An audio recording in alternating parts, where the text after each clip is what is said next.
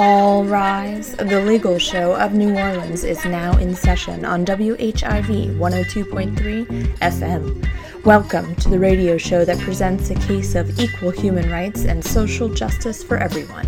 This hour of legal discussion is brought to you by all those who've come before us in the struggle for justice. It's time to stand together and speak truth to power.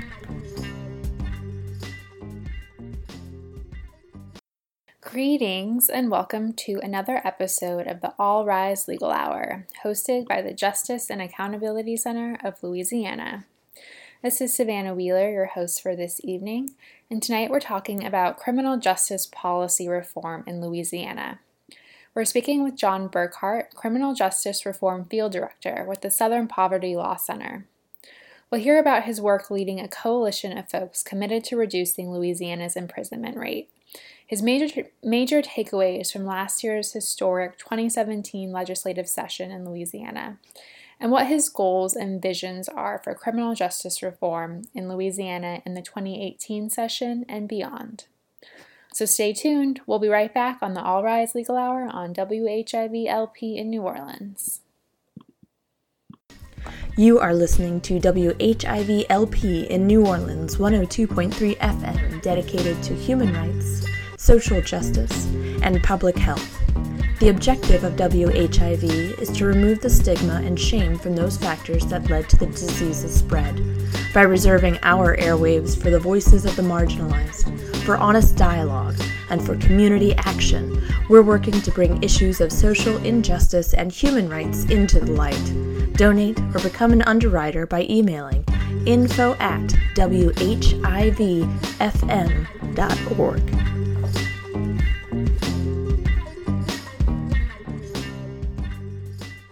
is John Burkhart. I am Criminal Justice Reform Field Director with the Southern Poverty Law Center here in New Orleans. So, the Southern Poverty Law Center is dedicated to fighting hate, te- teaching tolerance, and, uh, and seeking justice, and do that through a variety of, of ways. That's through you know, litigation, education, and now more and more through uh, you know through advocacy.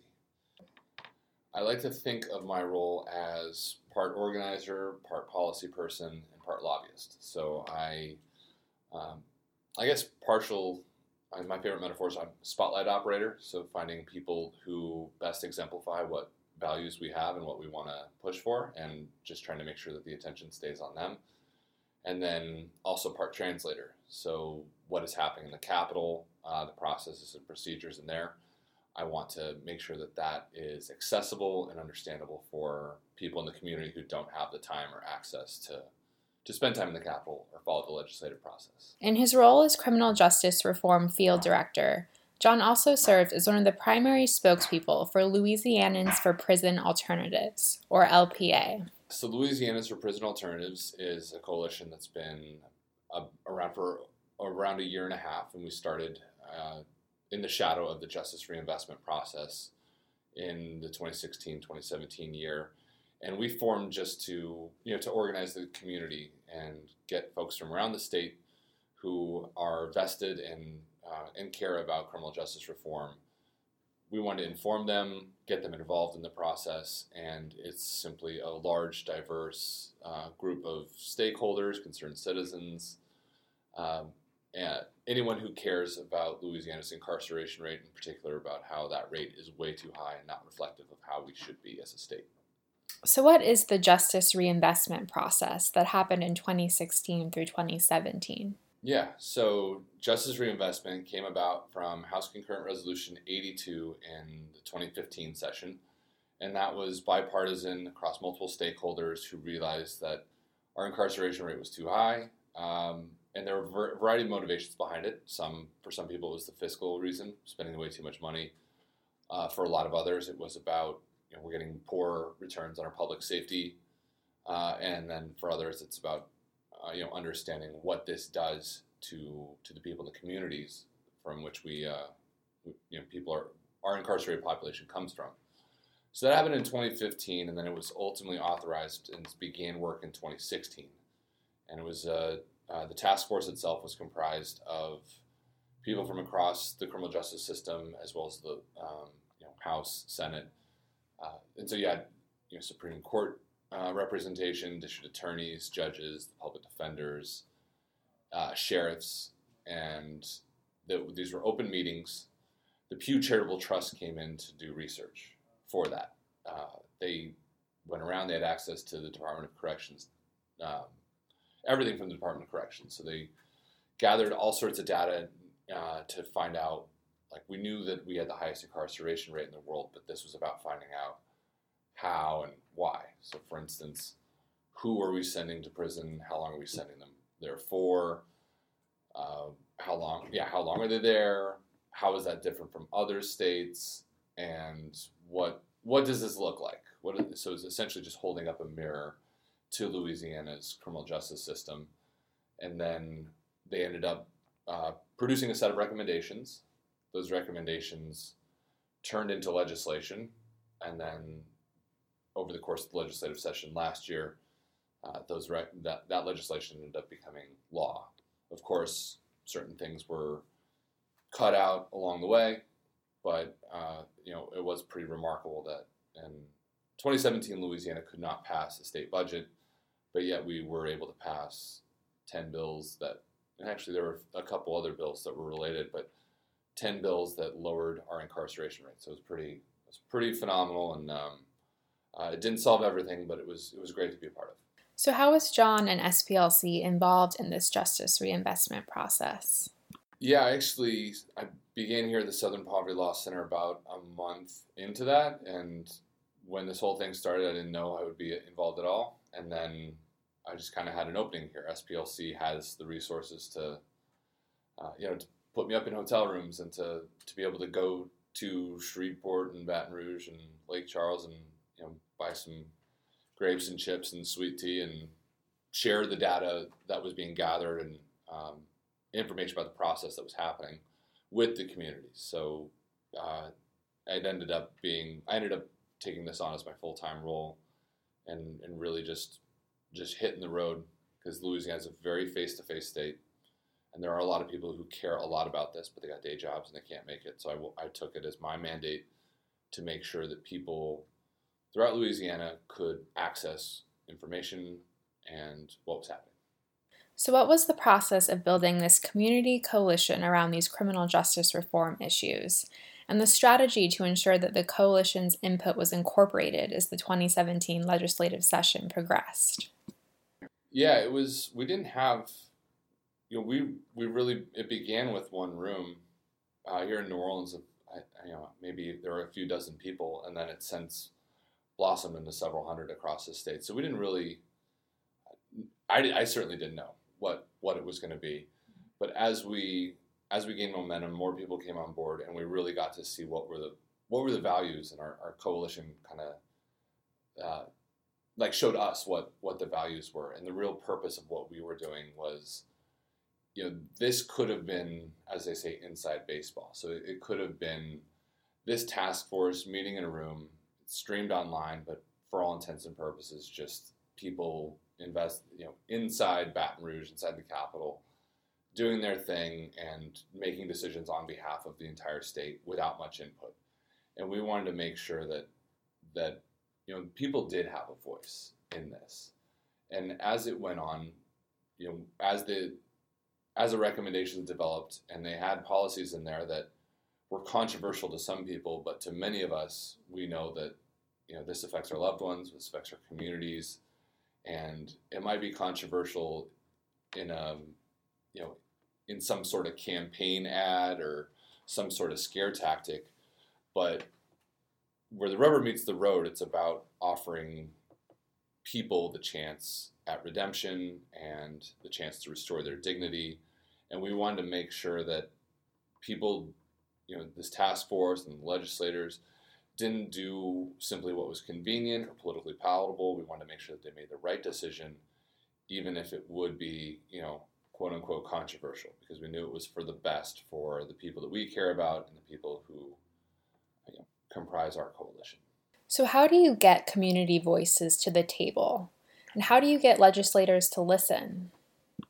We, we, we built a lot of building relationships both inside and out. So with the folks involved the task force, and then you know you know we had access to the Capitol, so we build relationships and find out, you know, we would find out when, you know, when was the next task force meeting or during legislative session, when would Senate Bill 220 be heard in this committee or that committee, and as soon as we knew, we kicked it out to to people in the community. We encouraged them to come, and we even hired buses and and did what we could to arrange transportation so that someone where you know this a particular bill or a portion of that bill affected uh, someone's community and someone in particular their loved one and we could offer them the opportunity to testify then we wanted to make sure that that they could make it to Baton Rouge to share their story or their experience with with the committee um, and and also you know if people couldn't be there we wanted to make sure that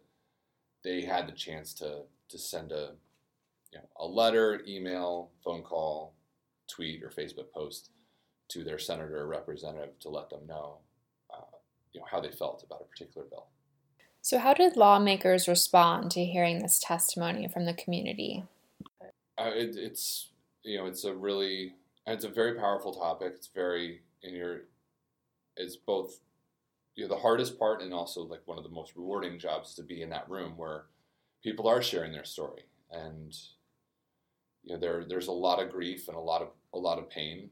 And it's just the amount of courage that it takes for folks to to go there and, and sit in front of uh, a committee of of people who decide this who um, you, know, you don't always think they're going to be the most sympathetic but when people start sharing their story and then you know they certainly get quite a bit emotional uh, it moves people and it, it definitely moves moves me when I'm sitting there watching and you can watch the, the senators and the representatives and see how it impacts them.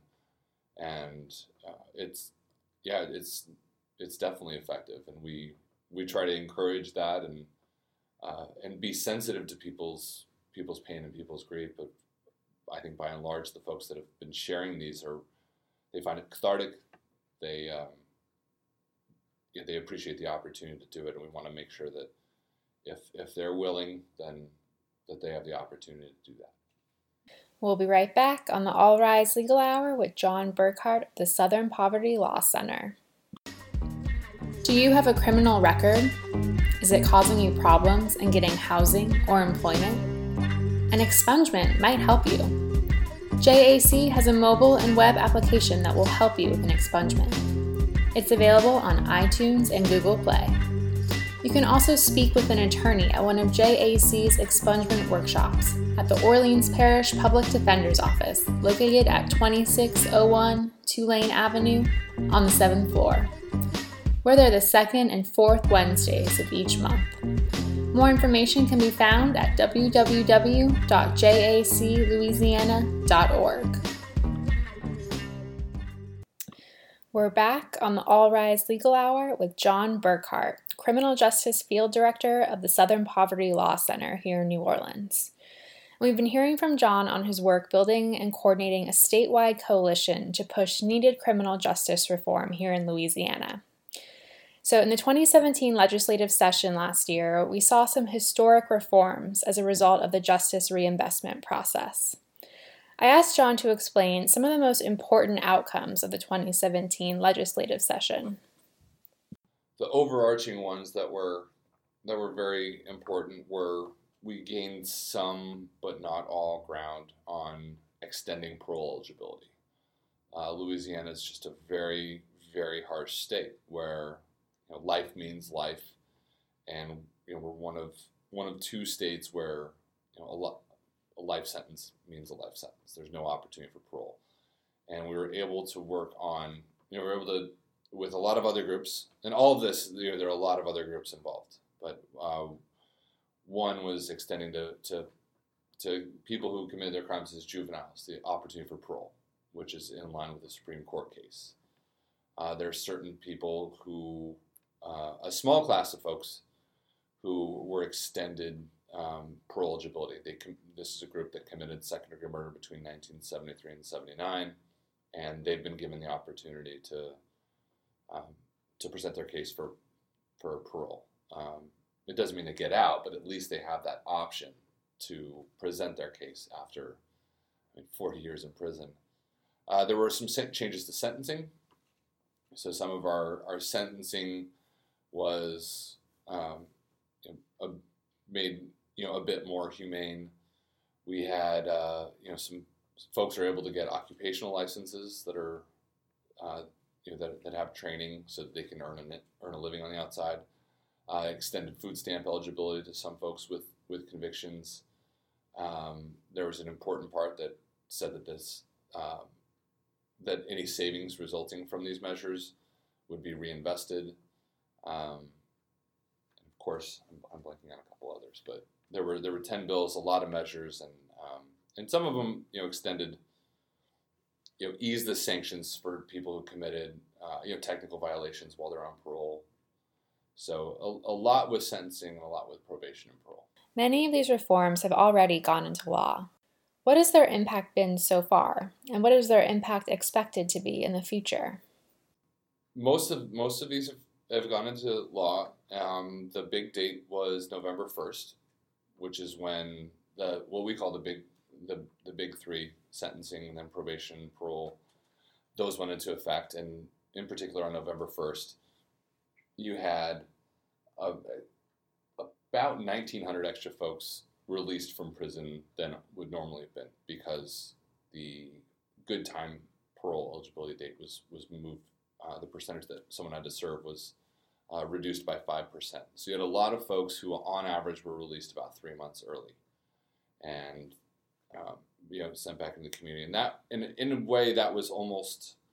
I mean, it's a large number, and it was certainly uh, something to get ready for within within Department of Corrections for especially probation parole officers to get ready to be able to supervise people and to make sure that uh, a lot of these people were were ready to be released. But it almost, in a way, it almost was even bigger as a political football. So people who were against the process used it as an opportunity to, uh, you know, stoke some fear, to talk about how how you know how scary it w- was going to be, and um, and, and then, you know, a lot of us, you know, had to really kick it into high gear to defend what was going to happen.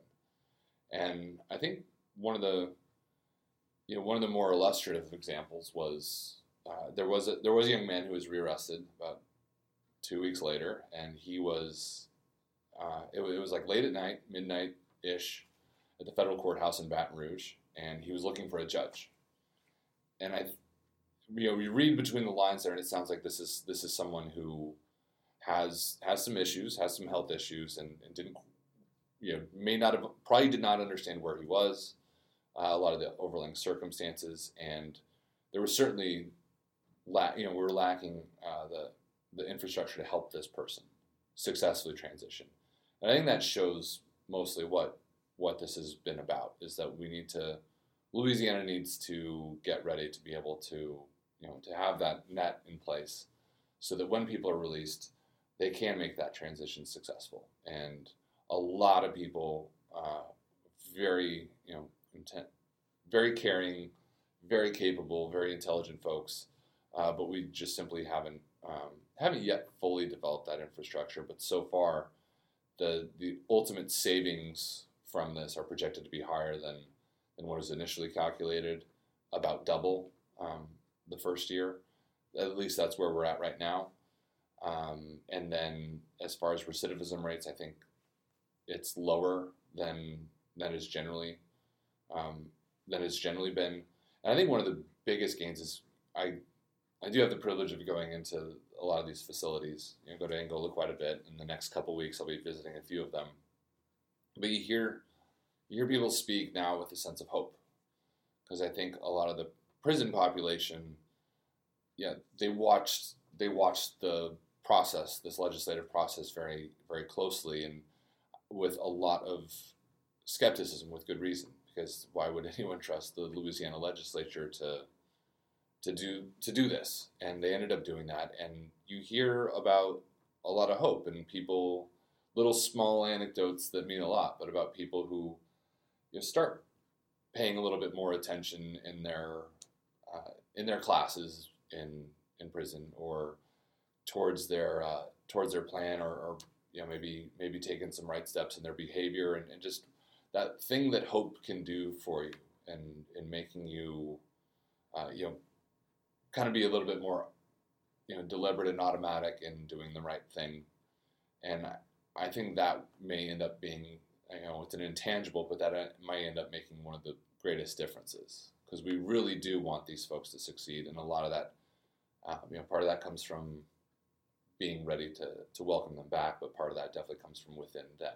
And if we can get ready on the outside and they can then have some some sense of hope and, and optimism, then I think we're on the right we're definitely on the right track.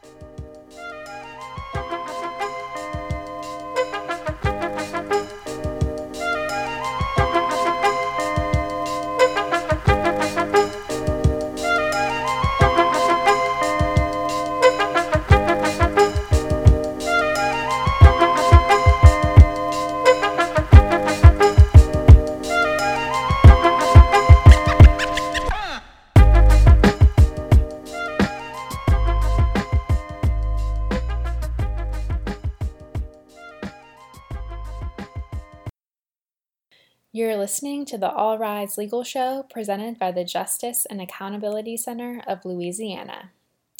Tonight, we're talking with John Burkhart, Criminal Justice Reform Field Director of the Southern Poverty Law Center. We've talked about the historic outcomes of the 2017 legislative session in Louisiana and the role of policy advocates, such as those involved with SPLC and Louisianans for Prison Alternatives.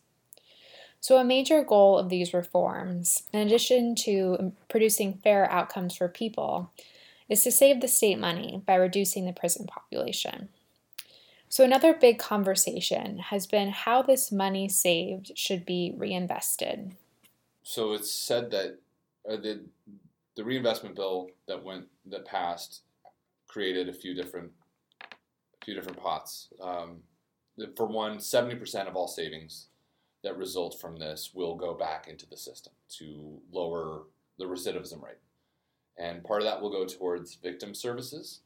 Part of that will go towards, you know, within G, within DOC towards, you know, programming, developing more reentry programming or job training, um, work work readiness programs, and then another part will go towards reentry, uh, building up that reentry infrastructure.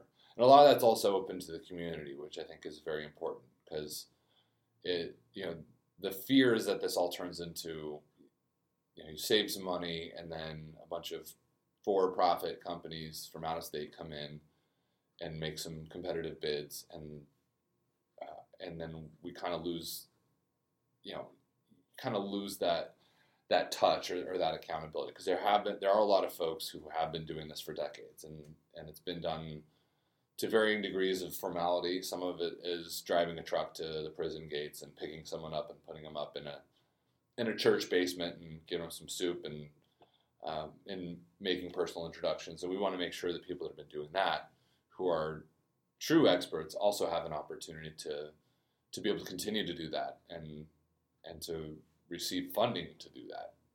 The, the governor appointed uh, the Justice Reinvestment Implementation Oversight Council and uh, they met for the first time on Friday, uh, February 16th.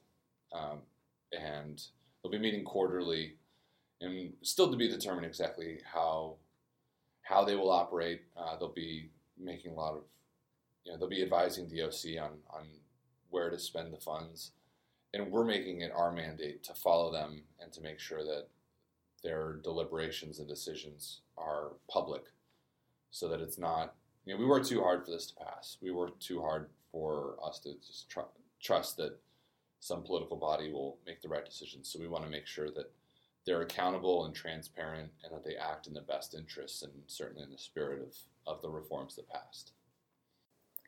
So, a lot happened in criminal justice reform in the last legislative session. There were a lot of wins and a lot of impacts so far, but a new legislative session is upon us now. So, what are the Southern Poverty Law Center's and Louisiana for Prison Alternatives goals for this 2018 state legislative session? In short, we want to finish the package. And what that means is that, um, you know, the task force made a series of recommendations last year.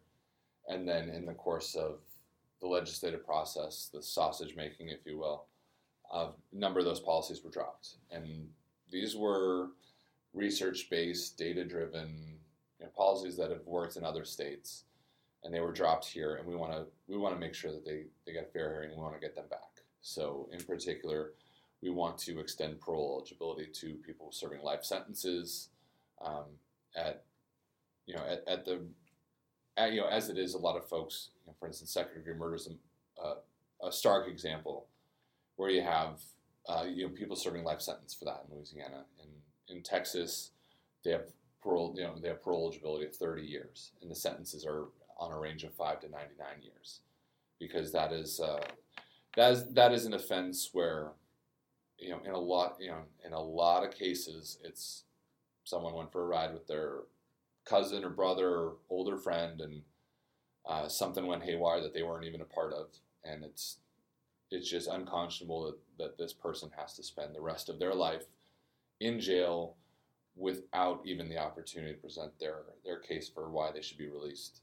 Um, and so we, we think that folks should have that opportunity to say here's the nature of what happened however long ago and here is how i have changed in during my time in incarceration and this is why i think i should be released and it's about you know, offering that opportunity we have a parole board that makes those decisions, so it would it would come down to them. So we want to extend that, which was recommended by the task force. We also want to remove uh, nonviolent uh, nonviolent offenses from enhancement under the habitual offender statute. The habitual offender statute is Louisiana's version of three strikes you're out. Uh, the enhancement is, says that you know if I so if I you know if I if I am arrested and convicted of selling cocaine, uh, I, I, might have, you know, there's a certain penalty for that. If I'm arrested for, arrested and convicted of selling cocaine, but I have, you know, committed a prior offense, then that prior offense can be used to boost the amount of time that I would have to serve in prison. Um, with nonviolent offenses, you know, you, you have, it's, it's really just used as leverage to drive plea bargains. And I think it's just unconscionable that the extent to which that is wielded, and that is there's a couple. You know, you have the guy in Orleans always provides some of the best examples, but you have the guy that was uh, charged with stealing six dollars worth of candy, and he was facing 18 years in prison. And then there's also um, a man who was father of seven. He was recently released, resentenced, but he was serving a sentence of 13 years for possession of two grams of marijuana and it's completely absurd. It just drives pleas, and it's uh, out of nature. It's one of those cases where punishment is far, far greater than the crime, and, and so we want to restore that. And then another thing we want to get back is is we want to extend. Uh, there's there's administrative sanctions where if someone commits a technical violation while they're under supervision, then they don't have to serve the entirety of the sentence but they can serve a lesser, shorter period in jail that's measured in days, not years. Uh, and, and this is for technical violations, not new crimes. So that's cases where you know, they, they left the state without giving notice, uh, they had some dirty urine, or they, they moved without giving notice. Uh, they're violations, but they're not new crimes. So we think that we don't think someone should have to serve five years because their their pee was dirty.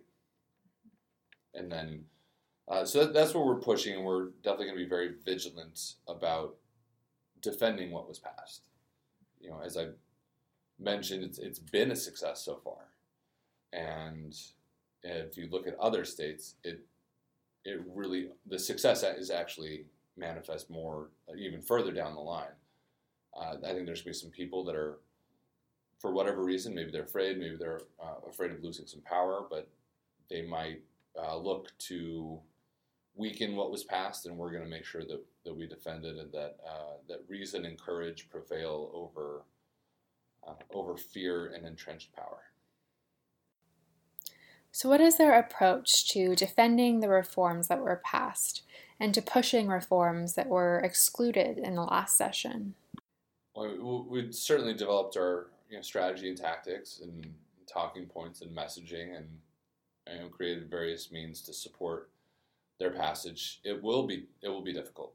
It will be difficult. We're like last year, we're doing we're trying to do something that Louisiana's never done before, and um, and trying to get more lenient. And a lot of you know, it's it's just yeah, it's, it's definitely going to be an uphill battle, but it's a necessary one, and that's what's and that's the, the fun thing about about working here is we don't have to worry about political calculations. We can just do what's right, and this is a case where we know we're right, and we just have to we just have to give a lot of people the coverage and the courage to do what they also know is right.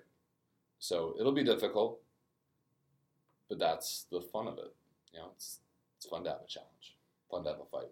You know, we, we rely on on media and social media and powerful testimony, and um, so I, I, it'll be, you know, it'll be it'll be new, and I we won't. I don't know if we'll have any, you know, you know, New Orleans Saints or Pelicans to testify. They're welcome to to reach out to me if they want to get up there and do that. I don't know that what new bells and whistles we have, but we've worked really hard and there are a lot of us, and we've worked really hard over the past year to, uh, and in, and these policies are a product of, um, you know, asking our coalition members around the state about what, what they wanted to, to see passed, and we want to, uh, to lean on them, and, and have them lean on us, because they are our strength. They are, um, you know, the folks around the state, especially the ones who are impacted.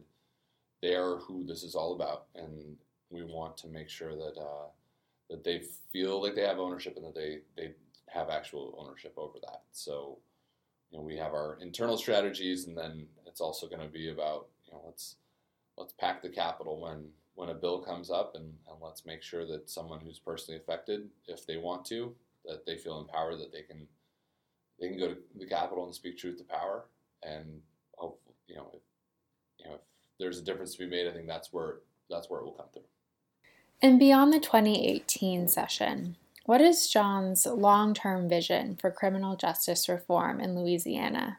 Yeah, we've, we've made progress. We want to go further, and it's not you know we didn't we didn't do all this work to to get something passed last year and then clap you know pat ourselves in the back and say good job and go home. It's about building. It's really about building a permanent uh, infrastructure and presence for our you know most vulnerable communities inside the capital, so that you know, we can develop something that is constantly there. Because the you know a lot of other stakeholders have a per- permanent presence there, and there's no reason uh, there's no reason that the communities, the most affected communities, shouldn't as well. So there's a lot of you know there's a lot of policy to to be worked on, but I, I like to think of it as we're building power and trying to build a permanent structure of power uh, for the communities in the capital. So that would be probably the long term.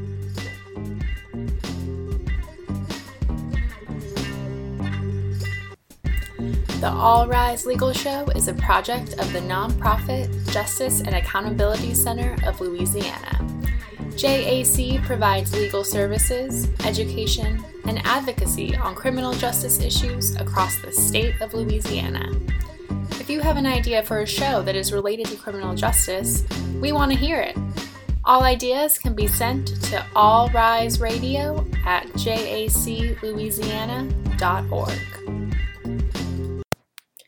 We're back on the All Rise Legal Hour with John Burkhart, Criminal Justice Reform Field Director of the Southern Poverty Law Center. So, uh, John is one of the main spokespeople of Louisianans for Prison Alternatives. We've heard a lot about this coalition's work um, pushing criminal justice reform in the 2017 session last year, and also their goals in this current um, 2018 legislative session. But I wanted to know a little bit about John's personal backstory and what got him involved in criminal justice and policy work in the first place. Yeah, I don't. I don't think I have the most inspiring backstory at all, especially with a lot of the folks that I that I interact with here who have experienced the system or have loved ones who've experienced the system. I think I've I've just always been um, you know, I, I think that, that that ain't right is kind of a call to arms. I, I've just always been really really upset with the abuse of power.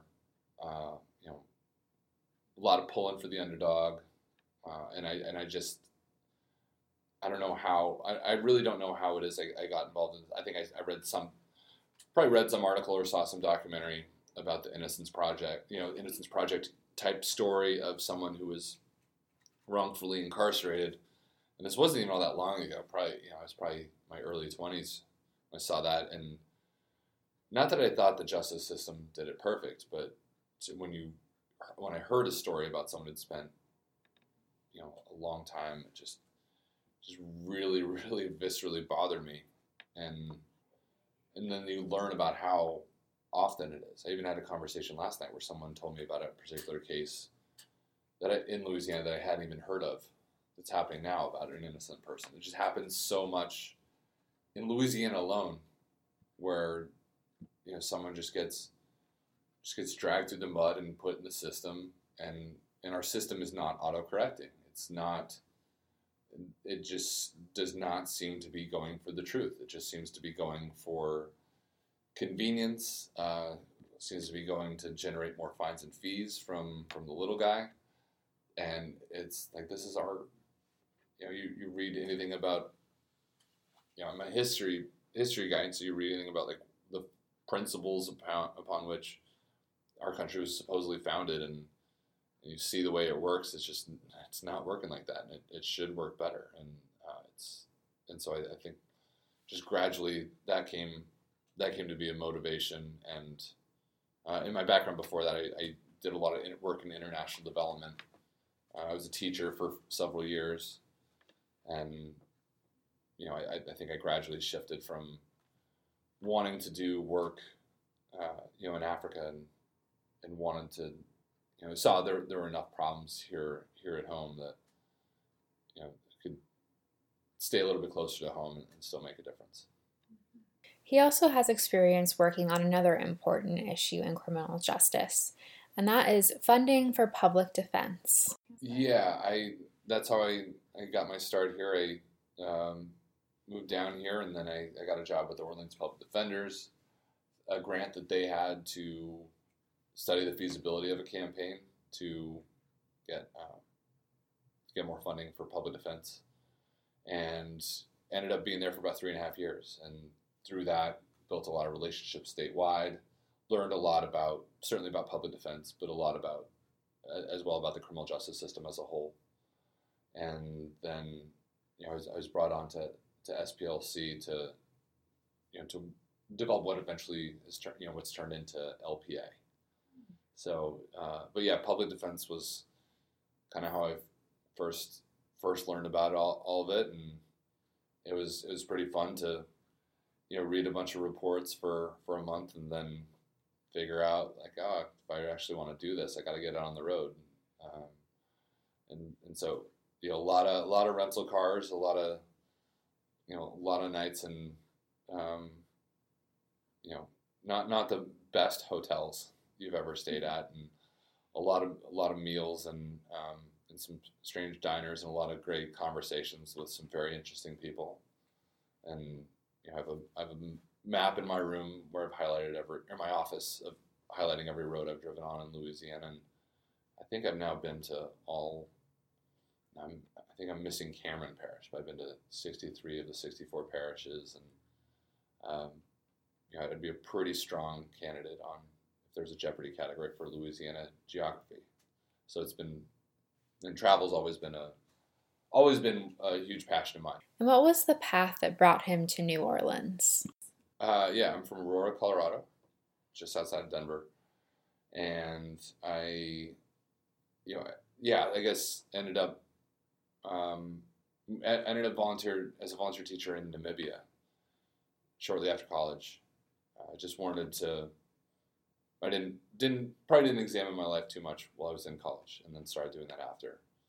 And ended up teaching in Namibia, and that was still probably one of the most just sentimental, or I mean, the, just one of the most seminal moments of my life was being there and just being really proud of you know how hard I worked to get there, uh, of what I was doing, and and then from there I, I really was into traveling and but traveling while leading projects. So I led a project in Kenya and Malawi and uh, Argentina and got my master's degree in international affairs with the idea that I would work on just probably economic, economic development or some so, social development projects internationally. And I had it in my mind that I'd be able to spend a month in, you know, in Bangladesh or Africa, and then a month in the States or something like that. And then, uh, you know, I think I just probably grew, probably grew a little bit frustrated with, with like the setup of how a lot of international non-governmental organizations are, and especially the idea of you know going into another country and telling people how to run what they're doing. And you know, I lived in New York for a while, and then I came down to New Orleans just for a really for a football game, and just thought it was a pretty cool city, and uh, and thought I could, you know, I thought there was a a chance that I could help out down here as well and find some meaningful work.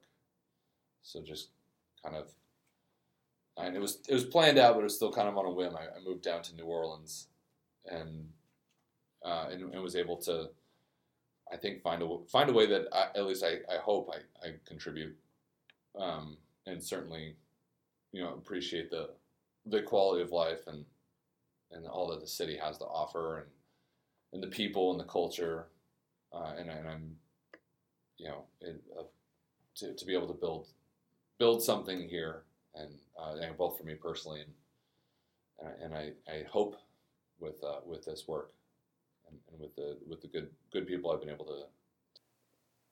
I asked John if there was any final story he wanted to share that illustrates the work that he does in criminal justice policy reform in Louisiana. I I, I think the one of the most illustrative moments for me was after you know, last session, uh, the big three, as we call them, Senate Bills 139, 220, and 221 they were heard before the Senate Judiciary C Committee, and then as unbeknownst to, to me and, and to really all of us, the night before there'd been some backdoor meeting where a lot of the policies that were very dear to a lot of our coalition members were stripped out of there, and you know people were looking at me like, "What's happening?" I don't like nobody knew except for the, the head of the DA's association. He was the only one that really knew what policies were in there because nobody else was involved. And we had several hundred people there, a lot of people with a lot of hopes and dreams for a lot of their loved ones. And it was just a gut wrenching moment, just a huge gut punch to to watch to watch that happen. But then afterwards, you know, a lot of a lot of our coalition members who this personally affected, they you know, they kind of cornered some people, some legislators, and, and some folks who stripped it, um, and and they they gave a piece of their mind, but they were also like really respectful in a way. Um, you know, they were able to very firmly and passionately state what they believed in, but they were, um, you know, they, they just had they just did it in a in a composure that um, that just amazed me and, and not not that I not that I'm uh, you know have low expectations for them, but just thinking of like if I had lived their experience, if I had that experience, just how mad I would be. Because I'm already you know I was already mad, and when I retell when I rethink about this, it, you know still get really really angry about it, but just how um, how resilient some of these people are, and um, and and just how proud of I am to to to work with them and and how so many of so many of them, despite having this really that really disappointing day, because you know, the rest of the legislation goes through and passes, but they know that their loved one will not be affected or will not be helped, but they stayed with it and they've stayed with the cause and, and they still many of them I think still still have hope and I want them to have hope. And I, I want to you know celebrate the, the victories we have while also making sure that people who who were not included in that feel like you know we still got your back and we're, we're still out there for you so how can listeners who care about criminal justice policy here in louisiana get involved in this work yeah well we are louisianans for prison alternatives and you can find us on facebook and Twitter. And our website is prisonreformla.com. But I think the, best, best, you know, we, we do everything through Facebook primarily. So again, Louisianans for Prison Alternatives. Find us there. We put put up all our events. We have meetings across the state uh, with great frequency, and then you know, if you reach out, reach out to me. It's John J O H N dot Burkhart B U R K H A R T at splcenter.org. Then you know, email me. I'll make sure that you're you're aware of upcoming events and what's happening with criminal justice reform legislation. And it's really a really a two way street. We're not here to tell people what's happening. We want to make sure that we're also also getting ideas and inspiration from from people, especially people affected by the system. So yeah, feel free to reach out. Please do. And the last question that we ask all our guests on the All Rise Legal Show. Given that working in criminal justice can be really heavy and difficult, where do you find joy? Where do I find joy? I, I, I, I still travel. Um, so the, the, you know, future, uh, future travel will uh, will inspire me. I lead a pretty, I think I've, especially as I've gotten more into it, I lead a really quiet life. I, I think I've you know, it can be a lot of really emotional, and surrounded by a lot of people. So I think I've gotten a lot better about, you know, just staying in and, and reading a, reading a book and, and especially listening to music. I love love seeing live music, and I also know that if I'm at my uh, my my capacity for human interaction, there's there's still something about sitting on my back porch on the couch and playing playing some music and and just trying to give my give myself some headspace to, to think. It's clear that policy work is as complex as it is important. In his role as part organizer, part policy person, part lobbyist, part spotlight operator, and part translator, John Burkhart helps to build and lead a powerful co- coalition that ensures that community voices are brought to the table in the legislative process. It's clear how crucial this work is in what is one of the most incarcerated regions in the world, in a time where there is unprecedented opportunity to push meaningful criminal justice reform. And to ensure that our legislators are acting in ways that represent our interests, it's important that we all make our voices heard in this process. You've been listening to the All Rise Legal Show presented by the Justice and Accountability Center of Louisiana. We'll see you again in two weeks here on WHIV LP in New Orleans. It's been a good day and a good evening, and so good night. Beautiful things are one scene. Yes, yes. It's your man Verb, aquatic scholar, man. We're gonna talk about all the things good in life. Okay. Hold your head, it's off. Imagine early morning yawning, flapjacks on sizzle. Girly naked with the apron just to let you watch her wiggle. Drop a couple things, she bend over and start to giggle. It's no riddle, your life is just. Music for the show has been provided by Dala Bin, produced by DJ Ian Head, with additional production from Verb Math from the album Styles You Can't Afford. All Rise Radio branding by Hero Farm, a marketing and public relations agency with a simple philosophy do great work for good people. The All Rise Legal Hour by the Justice and Accountability Center of Louisiana creates discussions with local attorneys, advocates, and impacted community members about all things criminal justice. Think the criminal justice system has a limited impact on those who are convicted? Think again. Affordable housing, sustainable employment, civic engagement, recidivism, community wealth, sustainable cities, supportive families, and parental engagement with children. All of these things and more are impacted by the criminal justice system. This system perpetuates poverty in our neighborhoods, our cities, our states, and our country. The All Rise Legal Hour explores how intertwined these issues can become and discusses solutions members of our community are implementing. You have been listening to the All Rise Legal Hour on WHIV LP in New Orleans, 102.3 FM. WHIV is radio programming dedicated to human rights, social justice, and public health. Stream us live online at WHIVFM.org. And all in the front row, thick and grinning at me like you can get it till it come daylight. Word. Your new man come through just to meet your son.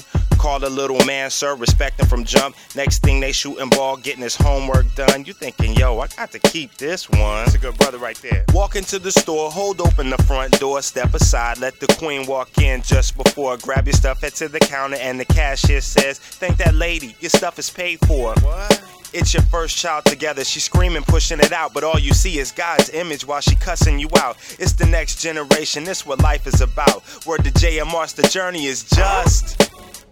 I mean, it's all good, and it's be like tripping, man. Look, man, I ain't even paying it, yo. No worries. The world is too good.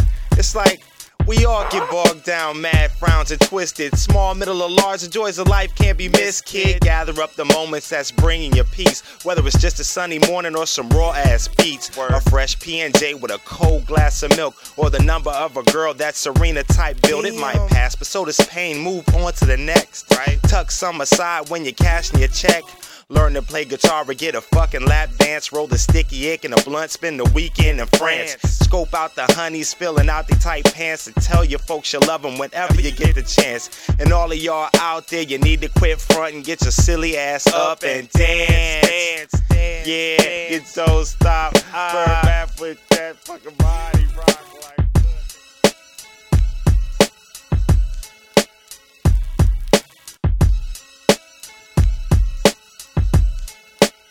beautiful face.